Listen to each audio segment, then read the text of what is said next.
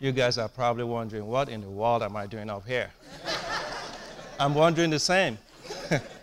PJ, come up here, please, for a second. So, today we're going to um, do a small presentation. And today it's going to be very high level stuff. And I'm trusting God that there will be opportunity further down the line where we can get into some deep dive. When I say deep dive, I mean get into the nitty gritty of the proper application and its steps that you need to take.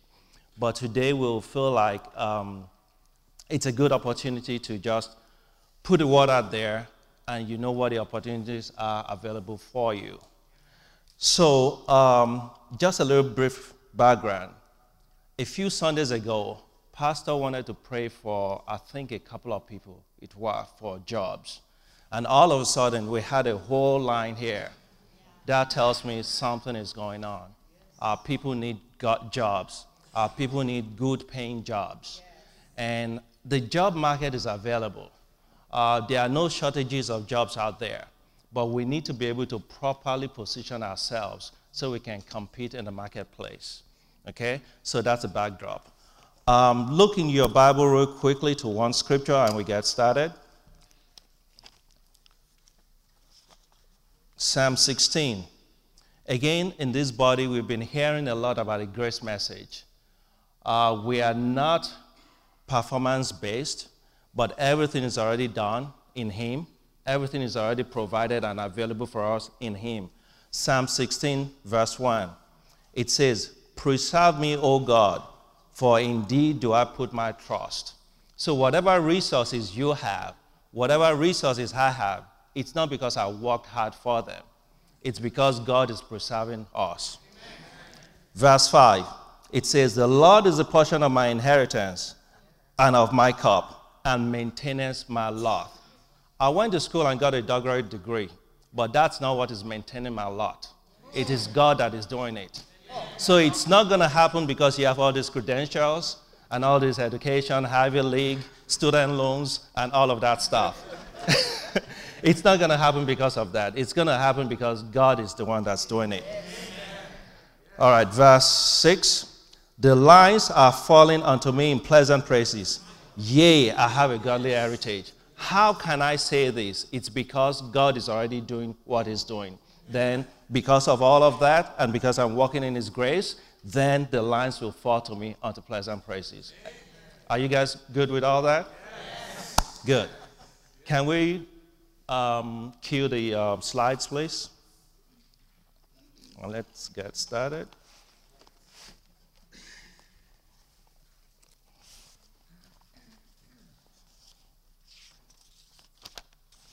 All right, PJ, you get uh, the first couple of slides, introduction.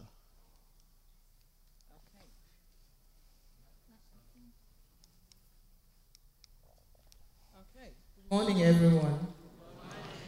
Do you mind if I stay seated? Something had me working till about 3 this morning. So, okay, I won't be lazy, I'll get up. Okay, um, talking about finding a career in 2016. How many people know that this is not the same as getting a career in 2015, 14, 2010? In this rapidly changing world of technology, employers are looking for skills, they're looking for experience, they're looking for relevant skills to their operations. So since everything is heavily dependent on this ever-changing technology landscape, what do we do? How do we position, position ourselves to get a to get better jobs, get better careers? Now, first I want to tell you the difference between a job and a career. A job, you just go, you're not invested in anything. You just go, you just do what they tell you to do. You get your check at the end of the pay period. A career is when you're vested in the company, you're learning something, you're improving yourself, you're growing with the organization. Now, in your career, you may not stay at the same company for very long, but as long as you're growing and you're following a particular line, that is, that's when you have a career. So, um, couple of things that um, there are 10 trends that I kind of put together in for job seekers. Um, we're going to talk about that a little bit. We're going to talk also about careers in healthcare, in technology, and in analytics. Those are three of the hardest, uh, area, uh, careers you can find uh, in 2016. So the first thing I want to talk about is school versus skills learned. So uh, this may shock you, but after your bachelor's degree, employers lay more emphasis on your skills than your education. So if you're thinking about going to graduate school and all that, I will advise you to get a job where your employer will pay for part of your graduate school. Um, employers want to see what you know, what you've learned. Um, they want to see your experience. Now, let's talk about skills and competencies. You need to make an inventory of what skills do I have? What have I learned to do? Um, more than likely, whatever you've learned to do was not what you learned in college. In college, you got an education. You learned. But what have you learned to do? Those are your skills. Then what are your competencies? What are your abilities? For example, I'm very analytical. If you want a quick decision, I'm probably not your girl. It's not going to happen because I'm going to ask questions. Um, and those are not things I learned to do. When I go to the doctor, I have like a long list of questions that I'm going to ask the doctor. That's my competency. I'm analytical. I have to know the what, why, when, who, where, and I need to know the statistics. You know, how many people have used this medication? What's the efficacy rate? How long am I going to be on this medication? How do you measure that it's working besides the absence of symptoms? Can you do a regression test, make sure it's not breaking anything else? I mean, all these questions I have to do, that's my nature, that's my competency. I'm analytical. My employer values this. Now, imagine if I was an emergency room doctor. Hmm. Okay, so if you know your competencies, you know what kinds of areas that you want to go. It's very important because you're going to sell yourself to your employer based on your competencies. Craft a resume and adapt it for every job application. I'm not saying you should lie on your resume, but you have to adapt it. For example, if you have on your resume that, you know, um, I manage the expenses and the profits of my organization, if an employer is looking for budget experience, they won't see that initially from your resume. So you can then adapt that to say, you know, I had bottom line budget responsibility. And I'll tell you something, most companies have what you call an applicant tracking system. It's a database that every resume goes. So for one job, you may have about maybe 2,000 resumes. Now, those databases are they're programmed to pick up keywords in your resume. So I know that I've built some of them. So those keywords, you've got to adapt your resume to fit in those keywords. Where do you find the keywords? In the job description. So when you look at the job description and you see the buzzwords or the keywords that are relevant to your experience, adapt your resume. Because when the computer, the computer ranks how many buzzwords or how many keywords from your resume. So if you get, for example, 11 and somebody else gets 40, your resume is never going to get to the hiring manager. That's just the way it is. Because a recruiter cannot look at thousands of resumes. So these databases help them. So make sure you do that. Um, the next thing is retool and obtain certification. So the fact that you have a PhD hardly does hardly qualifies you for a job. I have PhDs who work for me. I barely finished college. I have PhDs. I have a lady who finished a PhD in economics. She earns about one third of my salary. Because she has, I have the, I went to, I studied, I, I took some courses, I retooled, I changed. I mean, what are you going to do with a degree in philosophy and math for crying out loud? Really nothing. So you've got to retool, you've got to learn, find out what is relevant in your field and adapt your learning, learn a new skill. The next thing is create and refine your online presence. Most of you think Facebook is it, but how many people have a LinkedIn profile? Okay, that's like 10% of the audience. When an employer is looking to hire you, one of the first things HR does is they go to your LinkedIn profile to learn what you know, to learn what you've done. I can't tell you how many times I've seen recruiters check out my LinkedIn profile and then contact me about a job. It's very important. And secondly, clean up your Facebook profile. Clean it up. Nobody wants to see you uh, in your pre Christ days drunk on Bourbon Street. Nobody wants to see, you know, you won't get a job. You know, all of the days you were wasted and, you know, before Christ and all of that, nobody wants to see that. Employers will basically look at that and just say, okay, mm, not so much. This is not who we want. So think about that. Your online presence represents who you are, both to your friends and future employers. the next thing is entry level positions. Don't dismiss entry level positions. If you think about it, you may be a hotshot coming from what you do, but with the new technology and the new processes and the new ways of doing things, you are, you, you're at entry level again. So when you see entry level positions, don't discount them. You know, look at it, think about it. The first, I took an entry level job in the year 2000, and that catapulted my career, and it's been, I've been on an upward trajectory since then. So entry level, sometimes you take a step back to go forward. There's nothing wrong with that. Okay. Um, location. Sometimes you get a, you see a position and it's in Florida or it's in New York or wherever it is don't discount it. Sometimes employers will, if they really want you and they have a, an office in your city, they may move your position to that office. Also, there's a lot of virtual work. You can work from home. There are positions where they will allow you to work from home and come to the office once a month. Or they, um, the nature of employment is really fluid now. You're not tied to one location. So because a job says it's in New York, doesn't don't discount it. You may be able to craft a deal for yourself that you might that may, they might have you working where you are. Also, is relocation such a bad thing? If you think about where you are in life, if you are the primary breadwinner, maybe your family can follow your career. Why not? You know, whether you're male or female doesn't matter. So think about it, look at these things, and prayerfully consider how God would have you consider these positions. Okay, prepare for informal screening conversations. Anybody who's gotten a job in recent times, you know the first thing they do is a phone screening. That's the first way, that's how they weed out like 90% of people. So prepare for that. That's your gateway into the company. Make your first impression. Um, some employers may want to meet at a Starbucks or somewhere, but make sure that whatever interaction that you have, the, your, the first impression usually carries you through even until they employ you. Finally, improve your communication skills. Um, I want to tell you a funny story. I, I, I, I, thought I was a, I think I'm a really good communicator, but um, one of the partners at my job said people were not understanding me. And I'm like, people? So, and this went on for a while. And, and so I said, look, listen, if you're talking about my accent, I've had it for a few decades, it's not going anywhere.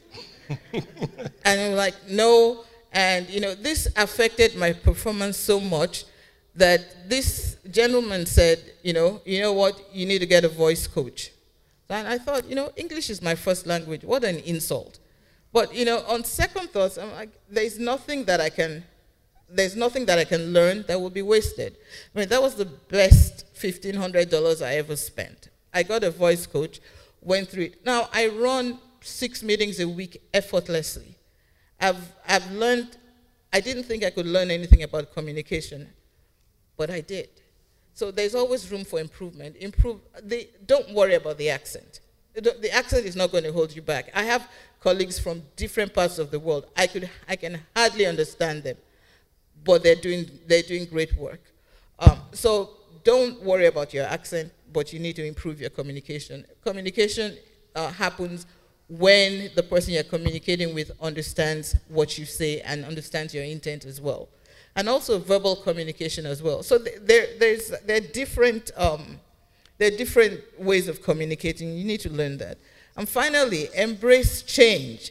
If I can leave anything with you, that's the most important thing I can tell you. Embrace change. The world is changing, things are changing. If you're standing still, things will go past you.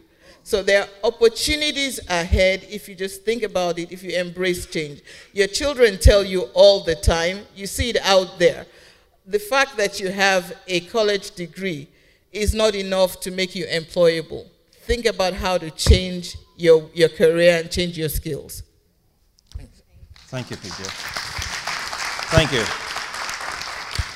So uh, let me just echo a couple of things she said. It's a changing landscape. Uh, this is 2016. Uh, if you're looking for a job today, you're not going to use the same approach you used 10 years ago.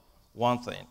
Another thing, um, in my generation, our parents told us, well, when you go to school, go get a degree in pharmacy, in medicine, engineering, all of those professional type degrees. Well, 2016, all of those things is going out the door. I'm not saying don't get education. What I'm saying is that particular degree is not necessarily what's going to um, what's going to make it for you. And I'll give you several examples as we, as we go, go through. So uh, we've identified certain hot fields, I call them, such as healthcare, technology, analytics, and automation. So let me start with um, careers in healthcare. It used to be 10, 15, 20 years ago, if you're an immigrant, you come to the United States, the first thing you want to do is get a nursing degree. That was good then, but not so much right now. and I'll tell you why. She's laughing. So, the whole landscape is changing. We need to be adaptive, we need to be flexible, and we also need to be creative. There are certain industries out there now that the jobs, like, for example, um, I work in drug development, okay? So we help pharmaceutical companies come up with new drugs for different malignancies. Now, we can't find enough people in my line of field. We have jobs that go for months and months. Nobody can fill them because we can't find candidates. And these pays are not peanuts either. They're paying them six figures and up. So you can make a physician's salary and don't have to get $250,000 in student loans. So you've got to be creative in your thinking um, you got to have that paradigm shift. So um, the, there's nothing wrong with nursing because you can start with nursing and build a foundation and go do something else and go do nurse anesthesiology, for example, and go use that nursing foundation to get into drug development. And when I talk about drug development, a lot of people have heard the term CRAs. Those are the clinical research associates. Well, that's not all you can do in drug development. You have drug safety, you have pharmacovigilance, you have medical affairs, you have clinical team managers, you have project ma- you have all kinds of areas open up to you. But pe- my people are destroyed for lack of knowledge. If you're not exposed to certain things, you have no idea uh, what opportunities are available to you out there. So that is why we're having this session so we can throw out the net, so we can give you guys some information. And there will be some follow up workshops later. PJ was talking about communication. A lot of us have certain, we don't understand certain corporate America etiquette. For example, communication. You're on a teleconference meeting, and you really, you've never had, nobody's ever told you how to run a teleconference or how to even attend one. So you got people talking with their phone not on mute, all kinds of things like that. Um, those are key things that you need to learn that will help you. Plus, you want to be sure that when you're communicating, the people you're talking to, they understand what you're saying, and because you give somebody some instructions, eh, they don't understand what you're saying, they're not going to do what you told them to do. And when it comes time for a performance review, your performance review will suck because they're going to think you suck but the problem is you just can't communicate. Um, another thing is email etiquette. So let's say you, uh, you get a chain email. You need to understand when do you reply all and when do you just reply to the sender. Those are the things, those little, little things, those intangibles are very critical in, uh, in determining how successful you'll be in that career. Um, another thing is the medical assistant. Yes, you can start from there and work your way up the ladder to other things. Um, there are just so many avenues available out there that we need to be, number one, informed, and number two, we need to be creative enough uh, to be able, uh, uh, as well as flexible to, uh, to adapt to the changing landscape we have. Another area is the um, uh, EMR analyst if you agree with me, we are going digital now. So all of the hospitals are using EMRs, electronic medical records. And there's a program called EPIC that's out there. Some of you guys are already familiar with EPIC. EPIC is a program that's helping these hospitals to implement these electronic medical records. There are tons of jobs in EPIC. And let me tell you, a friend of mine just got a job in EPIC um, la last month. He has no bachelor's degree. He's never done this before. His first gig, they sent him to Pittsburgh, UPMC, University of Pittsburgh Medical Center, for 26 days. They paid him $45 an hour. He's never done this before. He called me yesterday. He has finished that project, and they're rolling him over to Alabama, and now they're going to pay him $50 an hour for another 30 days. So there are things available out there, but we need to, number one, look out for information. And then once we get the information, we need to be able to equip ourselves so we can compete in the uh, landscape we have. The next slide talks about careers in technology. That's another big, big, big boat. Um, in technology, you have things such as building databases. You have your database administ uh, uh administration you have your project managers. The term project manager does not necessarily apply to technology. It applies to all of the uh, phases. You can use that in construction. Um, you can use that in uh, drug development. Um, you can use that in um, aviation. You can use that in whatever your industry is. So just because you hear the term project manager, don't think, oh my goodness, I need to learn how to code you don't necessarily need to learn how to code. I project manage programs at work, but I'm not technical. So when I started my journey, I went to school to be a chiropractor, and I drove a FedEx truck for 12 years. And then one day, the light bulb finally went up. Dude, you're wasting your life. Why are you doing this to your family? So I had to equip myself and get out of that FedEx rut and go to do something else. Okay? But I, I had an encounter before I had to do that. But I, I'm putting it out there. Don't limit your days of small beginning or where you are today. You can always move up. You can always attain. You can always make progress. Again, one thing um, I, I missed, uh, I failed to mention regarding when I was talking about the CRAs, a lot of people are getting into that field now. But there are other things they also are not looking at in the same industry. It's called data management. Okay? You have the guys that build the databases for what the CRAs use. So why don't you do that? Because the CRAs, they are road warriors, they travel a lot. So if your lifestyle will not let you travel like that, you can say, you know what, I don't want to be a road warrior. I'm not going to be going on Mondays and coming on Thursdays or Fridays. What about my family life? I want to do something else. Well, you can do um, clinical data management. You work from home, you're in your PJs all day long, and with a cup of coffee. Come on. So there are things out there. We just want to make uh, this information available to, um, to, you, to you guys. You have your business analyst, you have your systems analyst, you have your QA folks. And God has been so good to us in this body. We have resources in house.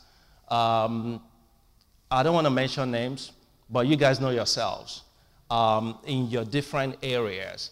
Let's make ourselves available to help our fellow brothers and sisters that may need help. Um, you know, because it takes a village to raise up a child, and we are one community. So let's make ourselves available.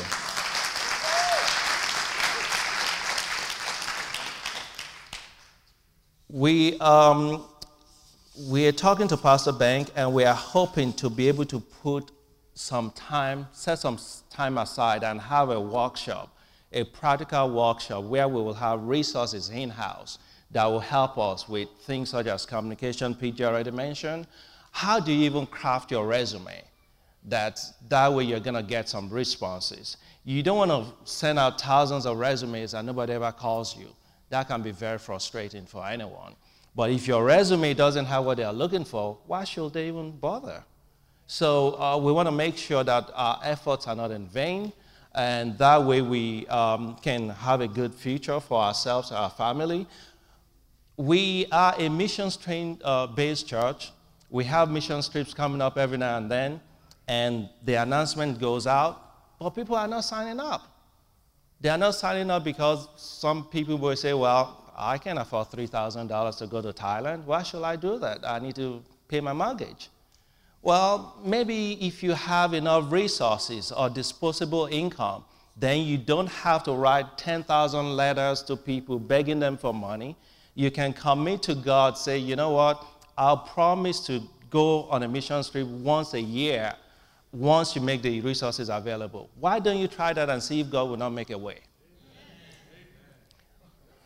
That is what I've done in my life. I go on one or two a year, and I've promised God and I've asked God that I am not going to beg for money, and it makes the resources available every single time. It's not failed yet, and it's not going to fail.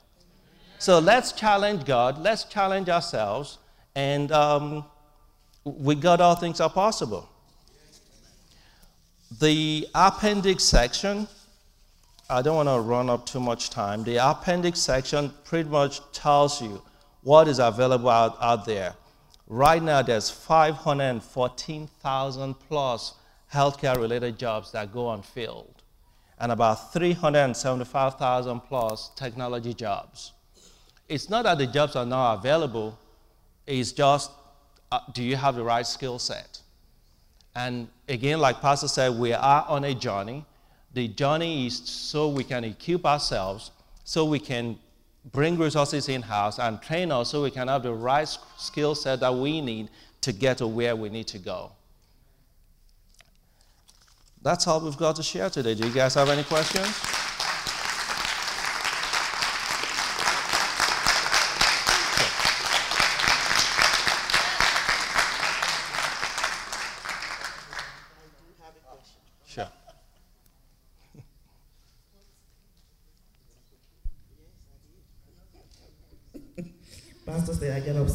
yes. My own journey has been since October, end of last month, I mean, last week of October uh, till now. I know something is cooking, and, and I believe. I just want to say everything that you guys share, because of my experience, everything is true. It's absolutely true. The market is different, the uh, trend is different, the opportunity is different. Uh, for me, uh, what PJ said, there is a difference between career and a job we have to distinguish ourselves. Which one do we want? I want a career or I want a job. And I'm on the path of have, wanting a career right now. That's why it's taking a little bit longer. And I know as time comes on, it will come through. But my question, I have three questions that I've written down here. It's actually it's more than three. Um, maybe I will answer everybody's question. I will ask everybody's question. The first one is to PJ. When you were talking about resume, and you said um, we have to crop the resume to fit the job. Now you learn that uh, put your resume on Monster, on this, on that, so that it can be picked. It has worked for me. I have got many um, screen uh, phone call, like you said. However, what I wanted to ask you on that question is, do you crop every time that you see a job opportunity and change it and post it or yes. how do you address that? Yes. So so the one that you have on the monster do you post another one or what? I'm not sure how that works. I i, I don't have my resume on monster. Okay. The reason is because you don't know who's serious you don't know who's not Okay. I prefer to search. And something very important that we did not say was networking is so very important. Key. That's key to getting a job these days. It's the people you know who are working at a company mm-hmm. or who know somebody. Absolutely. That's how I got probably the last three positions I had. So networking is key. You don't get you don't get jobs from the job boards. You seldom do these days because for everyone that's out there, there are five other five thousand other people looking at it, mm-hmm. and sometimes a recruiter sees a job that a company has posted, and is trying to find candidates with that's the hope that. that the company will select them and pay them for the candidate. But the company is already doing that, and the company also has recruiters that they're working with. So on Monster and um, Indeed. Indeed.com, etc., Dice.com, I would go. I would rather go to specific career job sites, like a job site that's looking for medical folks like Medzilla.com, job site that's looking for IT folks like Dice.com. I would look at the positions and I would initiate a call or an email to find out the to gauge the level of seriousness of the recruiter. But again, the best thing is networking. That's the best way to get a job. Uh, and Sister Bissell, on the heels of that, if you already, or anybody in the audience, if you've already posted your webs, uh, your resume on this website, pull it down. Okay. Let me give you a story. A friend of mine, um, she put her resume on Indeed and asked me to submit her somewhere. And I know some people there submitted her there. And the director that was supposed to hire said, hmm, I've seen this resume before. So there may be a similar resume out there. You don't want your information just floating in cyberspace. And another thing is because you may need to go back and tweak things, you have to be creative these mm-hmm. days. So if they've they already have your information and then you come back, you say, they, they won't take you seriously. And I believe what you said last. I really yeah. do believe that because they won't take. I applied for a job. Yeah. And they, uh, with one recruiter and another recruiter call, and they said, "Oh, they, re they reject your offer because they already have your application. Yeah. So, so I believe that what you said. My second question is, um, I think this one is also to PJ. When you are talking about communication, you know, some interviews now that I have participated in, uh, and us being having an accent, they are now video interview yeah. and voice interview. And I'm speaking, I'm speaking to the machine. None of that that I've been able to have success. Because it's a video and it's one of them, I mean, one or two is a voice. The accent is definitely going to come out. And they don't call you back unless the, they are satisfied what they are hearing. The accent is not the problem. Did they understand what you said? Mm. I, I think they do. I, so, you, honestly, I mean, we work with people from different countries, mm -hmm. and their accents are terrible. It's so difficult to understand them. We work, we work with people for whom English was, they're not native English speakers. They translate from their language to English before they speak. So the, the important thing is the articulation, the clarity. Are you forming your words correctly? Are they understanding the words that you use? I, I remember saying to somebody that, you know, when I was so annoyed about when they were talking about my communication mm-hmm. skills, mm -hmm. and I said, look, I have never spoken any word here that's not in the English lexicon. and they said, the who? so we, we have to, you have to make sure your, your audience understands. And it is more difficult when it's a conference call or a Skype interview. You've got to make sure that you articulate. And, and, and there are classes, you know, we don't need to be embarrassed about these things. We don't need to be ashamed about these things. Clearly, the accent is not going away. So walk around it. And, and, and if they don't understand, if they don't call you back because they don't understand, or they understand someone else better, and they've moved on. So that's I, just I the that's, that's the case for me. Uh, because if I have a phone screening, I don't have any problem. I'm going to go to the office. It's the video and the voice. Uh, but like you said, invest in yourself. Invest in your communication skill. I, I really do agree with you. Now, my third question is to Kunle. When you are talking about the research. I have applied to research which is I'm completely getting out of bedside. I don't care what anybody say. I am not doing bedside anymore. I'm done. But my question is, some of the research company, they don't want to hire you if you don't have experience. How do you move past that without an experience and you get into this, this field? Again, uh, you already have the foundation, which you have your uh, nursing and your medical terminology. Mm -hmm. You already have all of those, which will work out to your advantage. Now you need to figure out a way to be creative enough in developing that resume that will catch their interest. And we can talk about that offline. Okay, we will definitely talk about that one offline. and my last question, because I mean, he's, he's absolutely correct.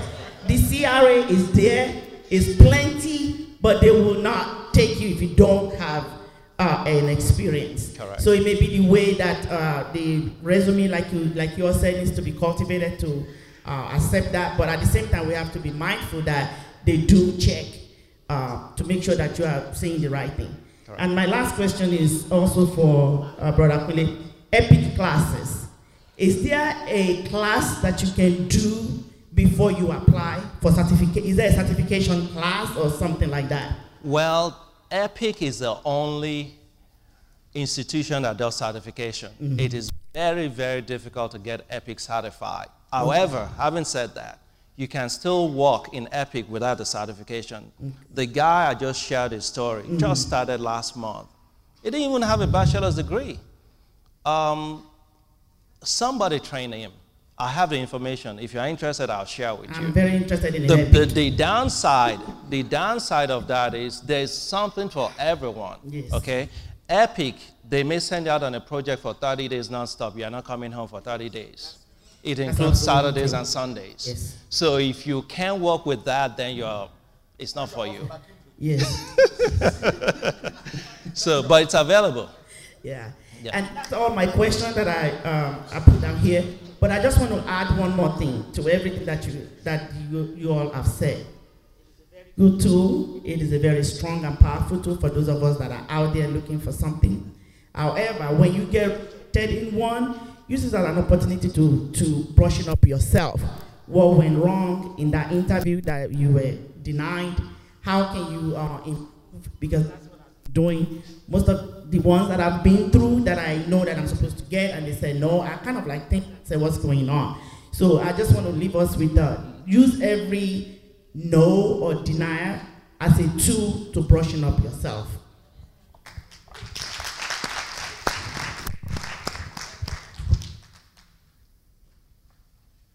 any more questions You're welcome. I think the information you gave today was very powerful. I'm not in the job market anyway, but what I've experienced is don't look for quick fix. If you don't have a skill, you need to develop a skill. Uh, I remember when IT came, a lot of people move into some quick fix things. And if you don't have the solid background to sustain it, because you have to sustain the skill that you acquire for you to move away. And that's why I hear the echo of career versus job. Because if one wants to have a career, I've not been in the job market in over 10 years. It's my skill that is sustaining me. And that is the only way you can sustain yourself. If you look for quick fix, the money is good, it can be good. But the need in the market is just for now, and then the technology change again, you are out of luck because you don't have no background. You are only specified one narrow skill, and there are a lot of jobs. My wife was telling me she works at Emory and she said there is a job that pays more than doctor. And I said, what is the oh yeah job? lots of them Yes, anesthesiology technician gets close to one hundred fifty thousand dollars a year. I was shocked, and when she was putting the budget together, and I said, "Whoa, anesthesiology technician makes an internal, internal medicine doctor. Unbelievable." And there are tons and tons of tho- those things like that. Like he said, knowledge is power. Um, you know, I've, about the accent that he mentioned, I remember the first time I moved into management, they, they said I talk too fast. Yes, because I go into board meetings and I do presentation, and they will tell me I talk too fast. It's nothing about who I am, and the Jewish guy pulled me aside. He said you need to go and improve on your communication. Talk slowly so that they can hear you. And you be honest, I've been on different board, board meetings and I've never had that again. I have a thick accent, but I know when to speak. it is true. We can't change it. we can't change it. And some of these people are not familiar with people like me. Yeah. Let's be honest with ourselves. They don't talk to us, they don't meet us, they have no relationship with us, they've never met us, they just hear about foreigners. They don't deal with us. And when you talk and they don't hear you, it's not an insult. They just don't hear you. Because we, most of us, we talk too fast. And instead, you might have what they want, and if they can't hear you, they just knock you out because they have thousands of people that they have they, they can get. You'll be surprised. A, a small job that pays little these days, you see people who have PhDs, who have masters, and are applying for it. That's just what the job market is. It's terrible out there. We are competing with the whole world. And the whole world, some of them are extremely qualified, but we have to stand out. Amen. Thank you. Thank you.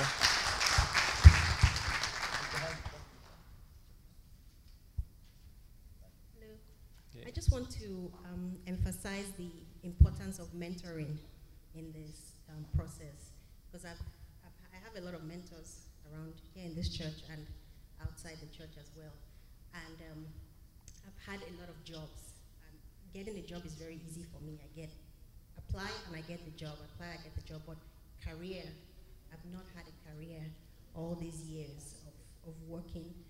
Uh, as you define how careers are, you, you're invested in the, in the company. I haven't had that. And so um, when I just started trying to get in, in to get a career, I, um, I spoke to Sister Peju. She's here on the stage here, so I'm going to use her as my um, example of the career of a mentor that I have. She, um, she was proposing that we should both um, come together and act as mentors to some people. And I thought, really, me mentor anybody? I don't even have a career. How am I going to mentor anybody? You know, so I said I need mentoring because I'm, I'm on the process, in the process of applying for um, a career right now. And she said she was going to help me out with that. And that's how we started talking over the phone. Whatever time she has available, call and she mentors me, tells me um, what kind of interview questions to expect. You know, she's in a different field from me, but there's some standard questions that you, you, you can expect when you um, are going for an interview. And so, step by step, holding my hand, walking me through, I've moved beyond the first step of my interview right now, and I'm working towards the second one. I just sent her uh, a text uh, a few days ago and told her that I, they've moved, advanced me to the next step, and so we need to talk again. And, um, and she'll give me some more, more pointers. So I just encourage you, if you're looking for a career job, get a credible mentor that would walk you through the process. Amen.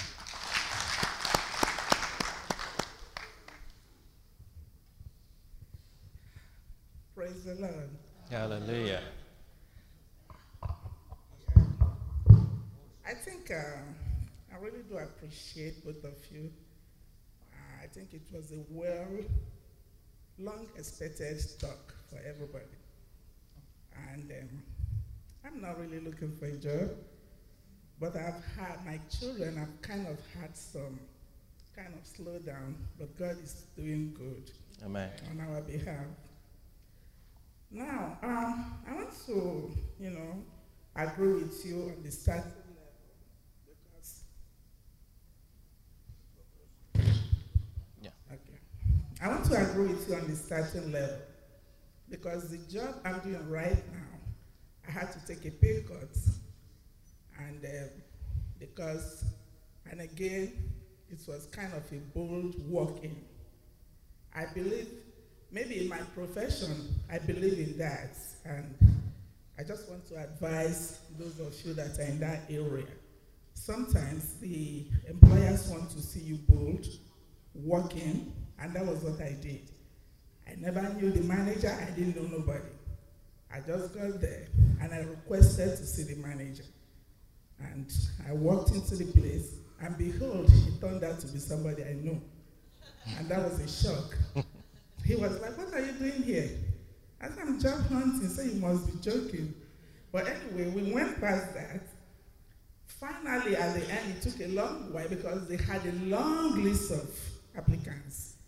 And where I am right now, in my profession, I know it's where any nurse wants to work because it's a lot of good things over there. But then, finally, I got a job. They said you're taking a low pay cut. I'm like, I much more than that. Why would I do that? But the guy said, trust me, take that job. He told me he did the same thing, and now he's almost far beyond where he expected to be, and that's what has been happening. So it's a good advice to take a pay cut sometimes, and also to start from the beginning. Then, one other thing in my profession is certification. Just like you said, having your BSN and everything is not a guarantee because there are so many certifications in the medical field now, too many, that when you apply, and a lot of people have this thing lined out is so long that nobody even looks at your own. So that's a very good advice. And it's not only even in the medical field. I tell my kids in the finance and other area, I say there are lots of certification. The fact that you have an MBA, you have a whatever, it's not a guarantee. You need to have certifications because that's what the employers are looking at. Now, I have a question.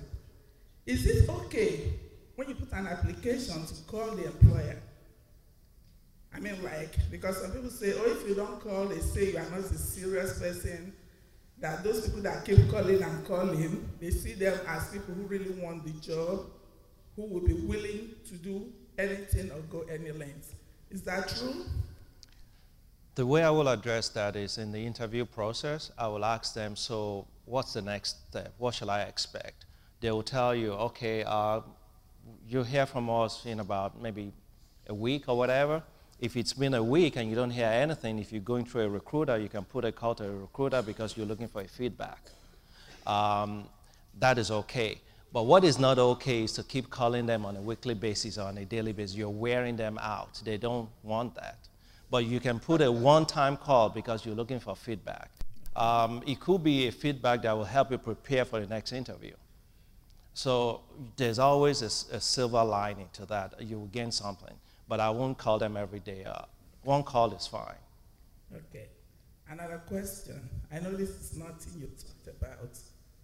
If one is kind of thinking of having like starting off like a business being on your own, what is it in the market you think is a good area to go into? That's a very, very good question. Um, again, I'll speak from my experience. Uh, because of what I do now, I have my own consulting, and I, it was a bold step. I took a bold step. Before I knew it, somebody gave me a, a contract for almost half a million dollars. Um, so you gotta have certain skills. And based on those skills, then you can build on those skills. Okay? Um, you can't, I can't say go and do X, Y, Z because I don't know what your passion is. So only you can tell what you have a passion for.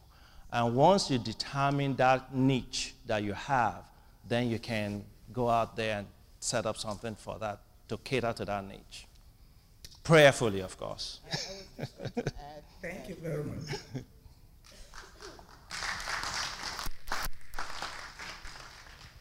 I, I just wanted to add that that to your passion, you also need to prayerfully consider, you need to ask God.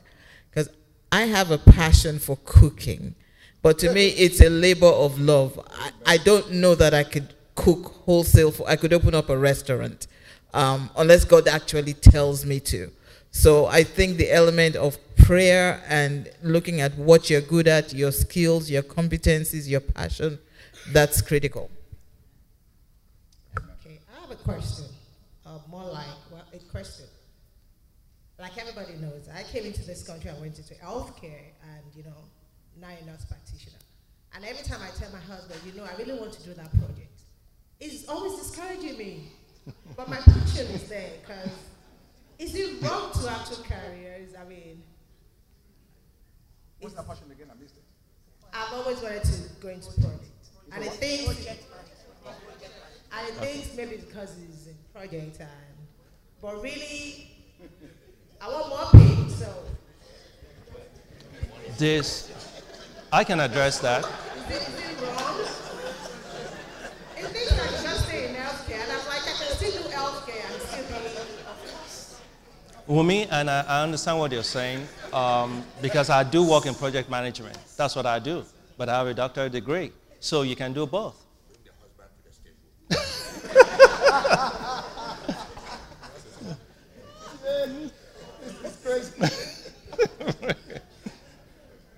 Um, I want to say something.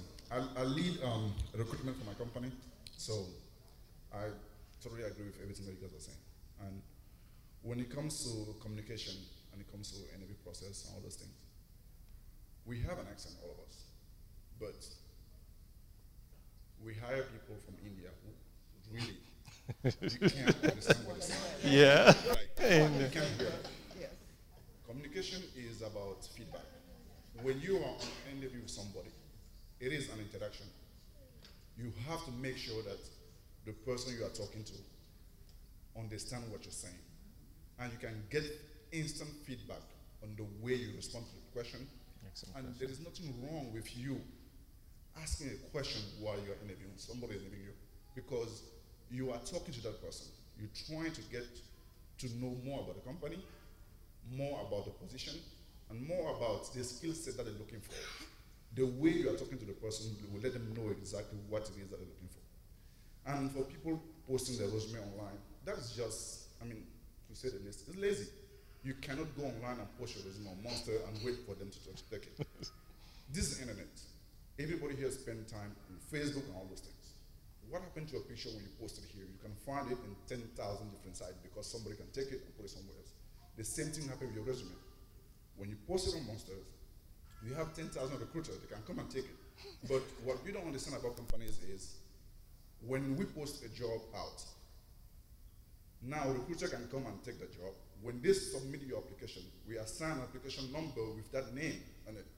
So if you send me your resume now, have a database, I look, if that resume is already submitted, I cannot accept that again because it's already in there. Yeah. If a recruiter took your resume without your permission, or they send you an email and you responded to that email without knowing that, okay, they're submitting for this job, you already submitted to a company where you didn't actually get the time to polish your resume to fit the description of the job. It is about the skill sets. When you look at your resume and you look at the position that is being advertised, to me, and in my experience, we hire people who have a drive. We understand that not everybody, you can have a bachelor degree in art, but you want to do something else. It is about what is the drive that is behind you. How it is I'm perceiving you during the interview to know that, okay, you know what?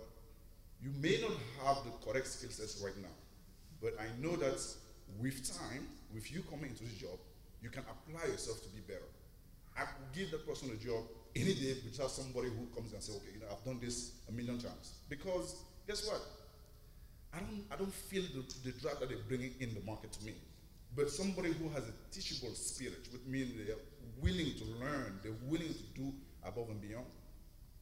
Nine out of ten times, we always give them a position. But it is about learning yourself first, understanding the skill set that you have, and being able to be honest. Because guess what? When you're interviewing with somebody who's looking for somebody, they know that you don't have the skill set. They, hmm. they- because there's some key questions that I will ask you, and I will know from the bat that the way you answer that question, if you have been doing this for such amount of time that it is written on your resume, you will know exactly what words you use to answer. But you didn't use them because you just learned this and you're trying to understand, okay, this is how we say it. But it's not. But it is really just about putting yourself out. And also when it comes to video conferencing, all this thing, it's about etiquette. It's about how do you present yourself. Do you dress normally? Do you, because in uh-huh. Skype is visual. It's about how it is that you're seeing yourself. So when you're on a conference call, you don't have to just jump on the first conference call and say, okay, I'm going to jump in this conversation with somebody. You have people, use resources. Okay, I have a phone interview to, tomorrow. I've not done this before. Can I call you? I ask you some questions. Let's interact and see exactly what is this is happening. Also, don't schedule interviews, phone interviews when you're driving. When you're doing, because the other person over knows exactly what you're doing. They don't take you seriously. Okay, if you're driving and you schedule an interview for three o'clock, and you happen to be on your way home, it is very, I, mean, I know when you're looking for a job, you have the urge, okay, you know what, I don't want to miss this. The recruiter look for your resume. First of all, the reason why they call you or the person in the company, they call you because they like something specific about that resume. So it is okay for you to say, okay, will you give me 10 minutes so that I can drive home because I, I thought that you were going to be on time, but I don't know into traffic. It's simple. They can say, okay, let's call you for tomorrow. That does not count against you. But the fact that you're looking for a job, you are in the mood, okay, you know what? If I don't take this call right now, it's my last chance. No, it's not. it is about understanding, having that patience to know that, okay, you know what? Let me get in a calm environment where I can control myself and speak slowly when you talk to the person. Everybody says something. Even this, I mean, you, when you the first time I got into a meeting in the board meeting with my company, it was a shocker for me because I thought that I spoke English. I, I, I, mean, I, I can articulate myself, but after five minutes, the CEO was like, Pierre, you really need to slow down. I was like, I don't think I speak fast because I thought all of you Americans speak faster than I. am like, no, you speak way faster than me. so I, I had to learn. I had to have a voice coach at work and listen. They did okay, calm down, explain things slowly, talk slowly. Talking slowly doesn't mean that, oh, you don't know what you're talking about. It's about that confidence in your voice that, okay, you know how to explain things better. You just lay it out for everybody. So that's what I'd say. Amen. Last one. Last one. Good afternoon. I just want to say, I just want to say thank you for all this information that I've received. Me being a graduate in May, I'm really excited to get into the business market. But my question is more towards the certifications. For each of the fields you mentioned, I wanted to know what are the certifications you would suggest for, applic- for an applicant that's just getting an undergraduate degree?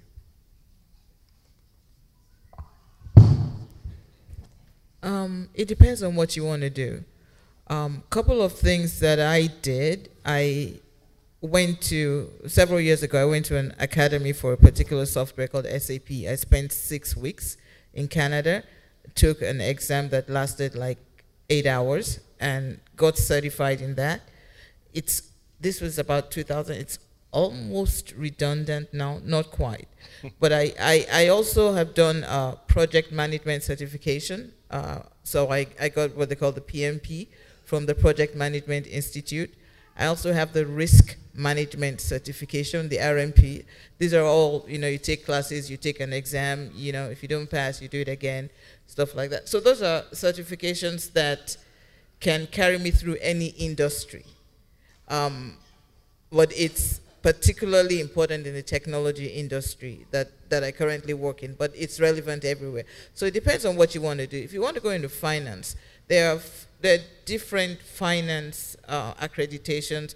If you want to go into accounting, there are different ones. If you want to go into banking, so it depends on the industry that you want to work in, your primary, uh, your primary focus, what, what that sector is. There are always going to be certifications in any sector, but you just need to look at what you want to do. And there's no sense in getting a certification for a job. Get a certification for your career. Amen. Praise God. Wow. You know, this is my very first time of hearing my brother present this. My very first time. Uh, but I knew he had it in him. And it was just so amazing to see the flow. And PJ, you were created for this. Definitely. Definitely. And my delight and my pleasure today is in knowing both of them. At the beginning, I told you that success is a journey, not a destination. I know when this guy came to the United States, I saw him go to chiropractic school. I saw him drive the FedEx truck. And I remember the day when he said, I'm going to make a change. And he was willing to put the investment down because he didn't mention this. PJ mentioned it a little bit, but it cost him good money to make that transition. And that's where many of you are. You are stuck in a dead end job that you hate, you cursing God and man every day when you go there.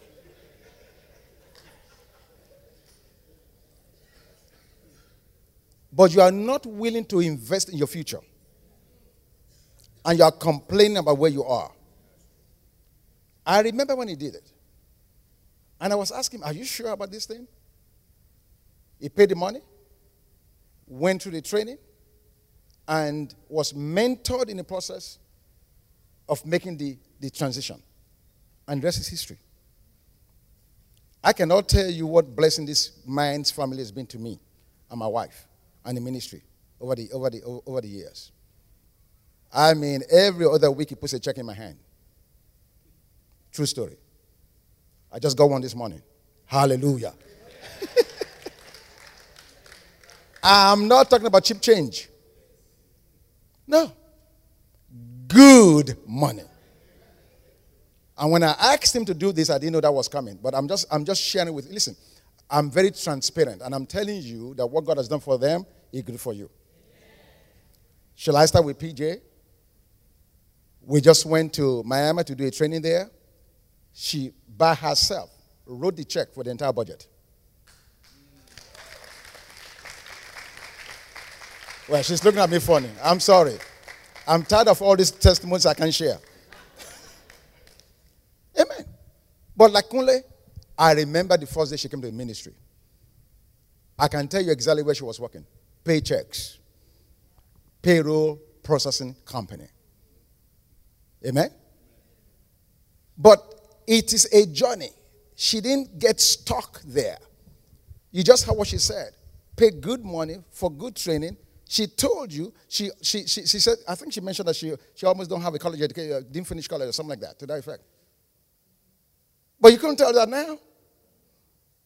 I mean, confidently, with no sweat, wrote a check for $3,100, go and train them in Burma. I'd like to see a day when every one of you guys can put a check like that in my hand. For the kingdom of God. And that's not the first time. I'm just telling you the most recent thing. But again, I saw her go through the transition, the trainings, the, the, the acquiring the, the necessary skills necessary, and now they can write big checks. Now, what God has done for them is what God wants to do for you. Oh, you guys are not, you're, you're not, you're not talking. Because God is no respect of person. It's only respect of faith. Do you trust him? Do you believe that God is able to do it? And are you willing to do what it takes when God speaks to you to get it done? So, what we want to do is if you are interested in anything have shared, if you want to begin your journey, or perhaps you're already journeying and you want to make a change in that journey, there's going to be a uh, sheet at the, at the, in the foyer at the end of the service. Stop there, put your names on it, and they're going to get with you and they're going to mentor you, talk to you, and guide you in what you need to do to make that transition. So that by the end of this year, all of you guys will be writing $3,000 checks.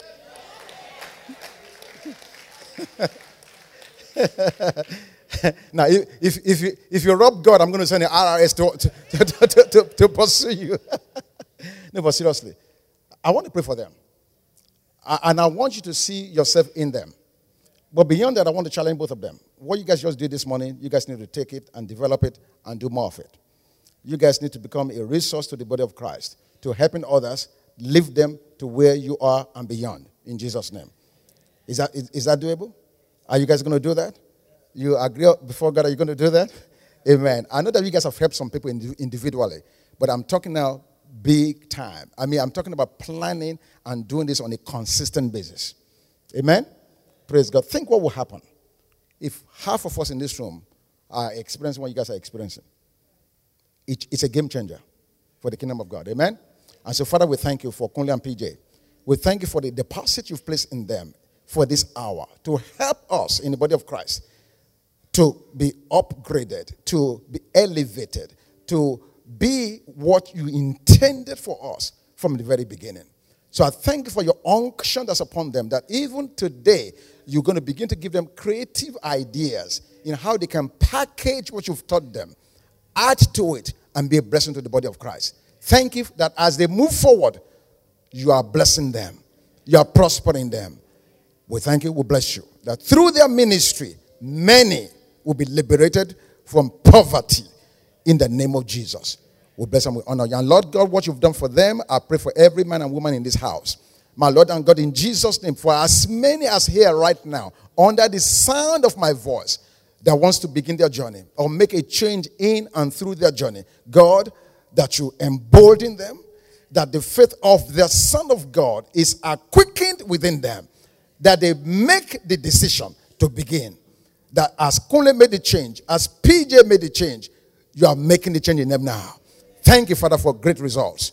We are successful this year already. We thank you for the success because Jesus, you are the system for our success. We embrace you, we thank you, we honor you. In Jesus' name, and everybody said,